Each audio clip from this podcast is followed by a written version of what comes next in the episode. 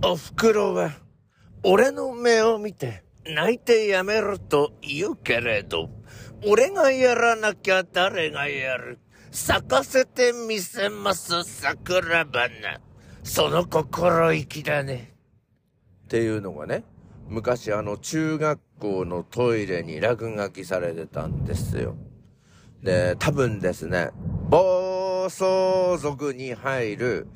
決意の現れっていうのを、あの中学校の便所の壁に書くっていう、まあそういうあれだったと思うんですが、私その中学生の当時から、ふんバカじゃねえのって思ってたんですよね。えー、もうちょっと冷静にちょっと言ってみたいと思いますが、お袋は俺の目を見て泣いてやめろと言うけれど、俺がやらなきゃ誰がやる？咲かせてみせます桜花。その心意気だねっていうことで決意をし、え暴走族に入るわけなんですけれども、えまずね、第一連から見てみましょうか。お袋は俺の目を見て泣いてやめろと言うけれどっていう、このけれどでこう逆説になるんですけれども、まずあの、お袋はですね、なんで泣いてやめろって言ったかっていうとね、近所迷惑で、あの、噂になるのが嫌だって思ったんだと思います。うん、で、俺がやらなきゃ誰がやるなんですが、これはあの、突っ込めますよね。誰もやらなくていい。ね。で、咲かせてみせます。桜花って。お前これ桜花って桜でいいよっていう。で、その心意気だねと、お前誰に言ってんだよっていう。まあ、この突っ込みどころが、あの、満載な、暴走族に入る決意、えー、この文章を思い出してしまいました。さあ、それでは始めて参りましょう。朝の目覚めるラジオ。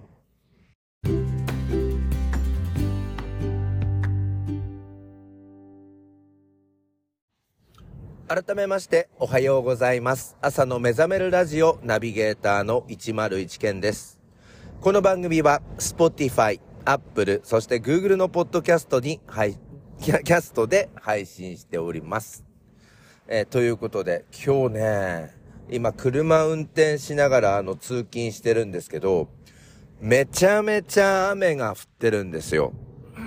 で、竜巻注意情報とかも NHK ニュース、おはよう日本を見ていたら、プルンプルンっていうやつがたくさんなっていまして、まあ大気が不安定みたいなんですよね。今日あの収録しているのが2023年11月7日火曜日なんですが、11月に入っているのにもかかわらず、今日の日中の最高気温、25度まで上がるんですよ。これはね、ちょっとね、記録にとっておきたいなと思いますね。昨日も茨城県内では25度以上を記録しまして、11月なのに夏日っていうことで、えー、気候の方どうなってるのかなーっていう感じで、なんかこういう朝迎えるたびに若干心配になりますよね。なんか昔行った沖縄沖縄その頃ね、台風が来そうな頃に私行ったんですが、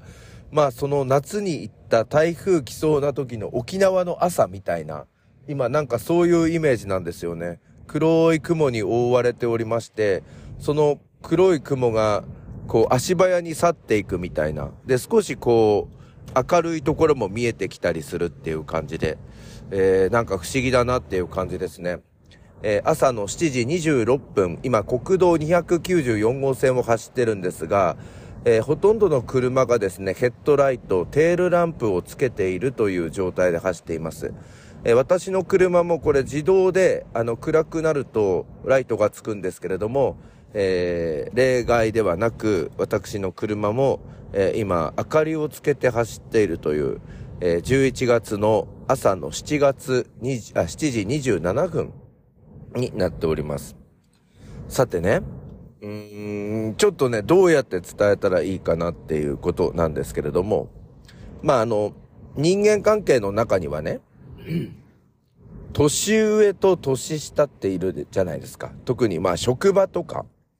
あと、地元の先輩とか後輩っていうのは、まあどうしてもその、年上、年下っていう関係性ってできますでしょ？で、そうした時に、まあ、例えば、ご飯を食べに行くとか、ちょっと出かけるっていう、うところでですね、やっぱりその先輩が ご馳走するとか、少し多めに払うみたいなのは、私、当たり前な感覚で、えー、ここまで社会人生活やってきたんですよ。っていうのは、なんかあの、うちの職場で、まあ最近ちょっと職員室とかも、あの、別になってしまった、あのまあ先輩の先生がいて、で、若い頃めちゃめちゃ可愛がってもらってたんですよね。で、まあしょっちゅう仕事終わったらちょっとココス行って話さない？なんて言って連れてってもらって、私多分ですね、ココスでこれまでに多分10万円から15万円ぐらいごちそうになってると思うんですよ。で、その先生にちょっと悪いなって思ったので旅行に行ってきた時とかに、まあお土産とか買ってったりとか、あとは一度、なんだろう、日頃の感謝を込めてではないんですけれども、ちょっと贈り物をしたことがあったんですよね。そしたらばね、その先生は、いいんだよ、1013って。俺もそうやって先輩たちにやってもらってきたんだからって。で、こういうのって、こう、回っていくものなんだから、あの、1013が、あもらって嬉しかったな、ご馳走されて嬉しかったなっていうものは、今度は後輩に還元してあげるんだよ。そうすると、またこの後輩もそういうのが分かって、さらに年下の子たちに、えー、還元していくんだよって、行くようになるんだよ。そこからこう人間関係というかコミュニティが生まれていくんだよ。なんていうことを教えてくれた理科の先生がいらっしゃいます。だからね、その感覚で、まあ、社会人になって成長してきたから、やっぱり私はどうしてもその年上の人たちと食事に行くと、私がご馳走するとか、多めに払うとかですね。まあそういうのをちょっと心がけてるんですけど、最近のですね、私の身の回りの、まあ職場に限りませんよ。職場に限らず、年上の奴らが、ケチっていうね。あ、こういう風に話せば、あの、誰も被害受けないぞ。あの、その、身の回りのね、まあ、地域社会であるとか、先輩後輩の関係であるとかね、その職場ではない、何も、それは職場ではないんだけれども、まあ、私の、まあ、身近な年上の奴らが、ケチっていうね。あ、こうやって話せば、今問題ないですよね。うん、大丈夫ですよね。ケチっていうね。まあ、なんかそれが、めちゃめちゃあの、ストレス溜まるんですよ。だからなんかそのね、ケチぶりみたいなのを、なんか耳っちになって思うわけですよ。年上なのに、あのー、ケチくせえことばっかりやってっから。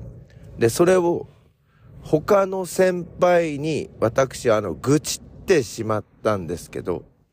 その愚痴られてる先輩もケチだったっていう、えー、エピソードがございまして、で、そうすると、まあ、その先輩は別の先輩がケチだった話を聞かされていたんですけれども、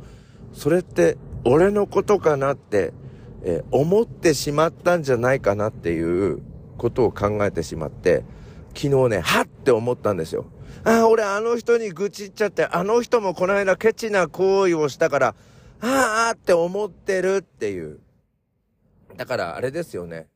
あの、年上の人に、誰々がケチくさかったっていう話をすると、その人自身もケチだったりするとプレッシャーになるっていうことで。だからね、二択ですよね。これからいろんな年上の人に、えー、ケチくせえ人がいたっていうエピソードをどんどん話せば、その話を聞かされた先輩はプレッシャーになり、私と一緒に、えー、出かけるときにはおごるっていうことになるから、これまさしく、え利潤を追求する男っていう夢が叶うのかななんて思うんですが、でもそれあんまりやりすぎると、なんか今度は俺が、なんかおごられるために生きてるでしょって思われるのも嫌だな、なんて思ってるんですけど。だからね、まあちょっと難しいんですが、この頃その、すごいそのケチくせ年上の、あの、出来事が多すぎて、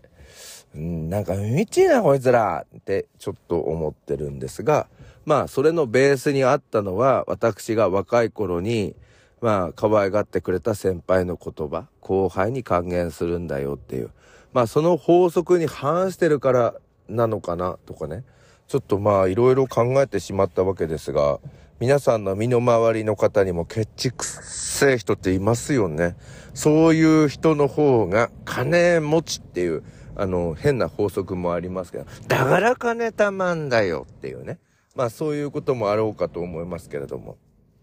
だから、まあ、皆さんもし聞いてるとしたらですよ、これ私101の教えとして聞いていただきたいんですが、あなたが年上だったとします。そして後輩とご飯を食べに行くとか出かけるとしたら、少なくとも年上のあなたは、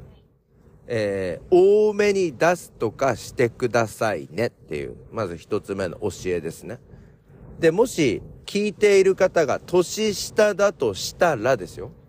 あの、素直に、え、感謝をして、ごちそうさまでしたと言いながら、ありがとうございましたと言いながら、あの、ご馳走になったり、多くお金を出したりしてもらってください。ただし、その場合は感謝の気持ちを忘れずに、その場での感謝もそうなんですが、次の日の早い段階で、昨日ありがとうございました。なんかすいませんでした。っていうのを必ず言うことな。はい。そして後輩の奴らはですよ。あの、すぐにお返しをしなくていいから、10回ぐらいご馳走されたら、1回ぐらい何かあげろっていうことですね。わかりやすいでしょ？これが私101件のケチくさくない生き方という教えです。本書こうかな？ケチくさい生き方とケチくさくない生き方っていう。なんか売れそうじゃない？はい。ということで、雨の朝ですが、皆さん気をつけていってらっしゃい。それでは今日も一日お元気で、いってらっしゃい。こにやろう。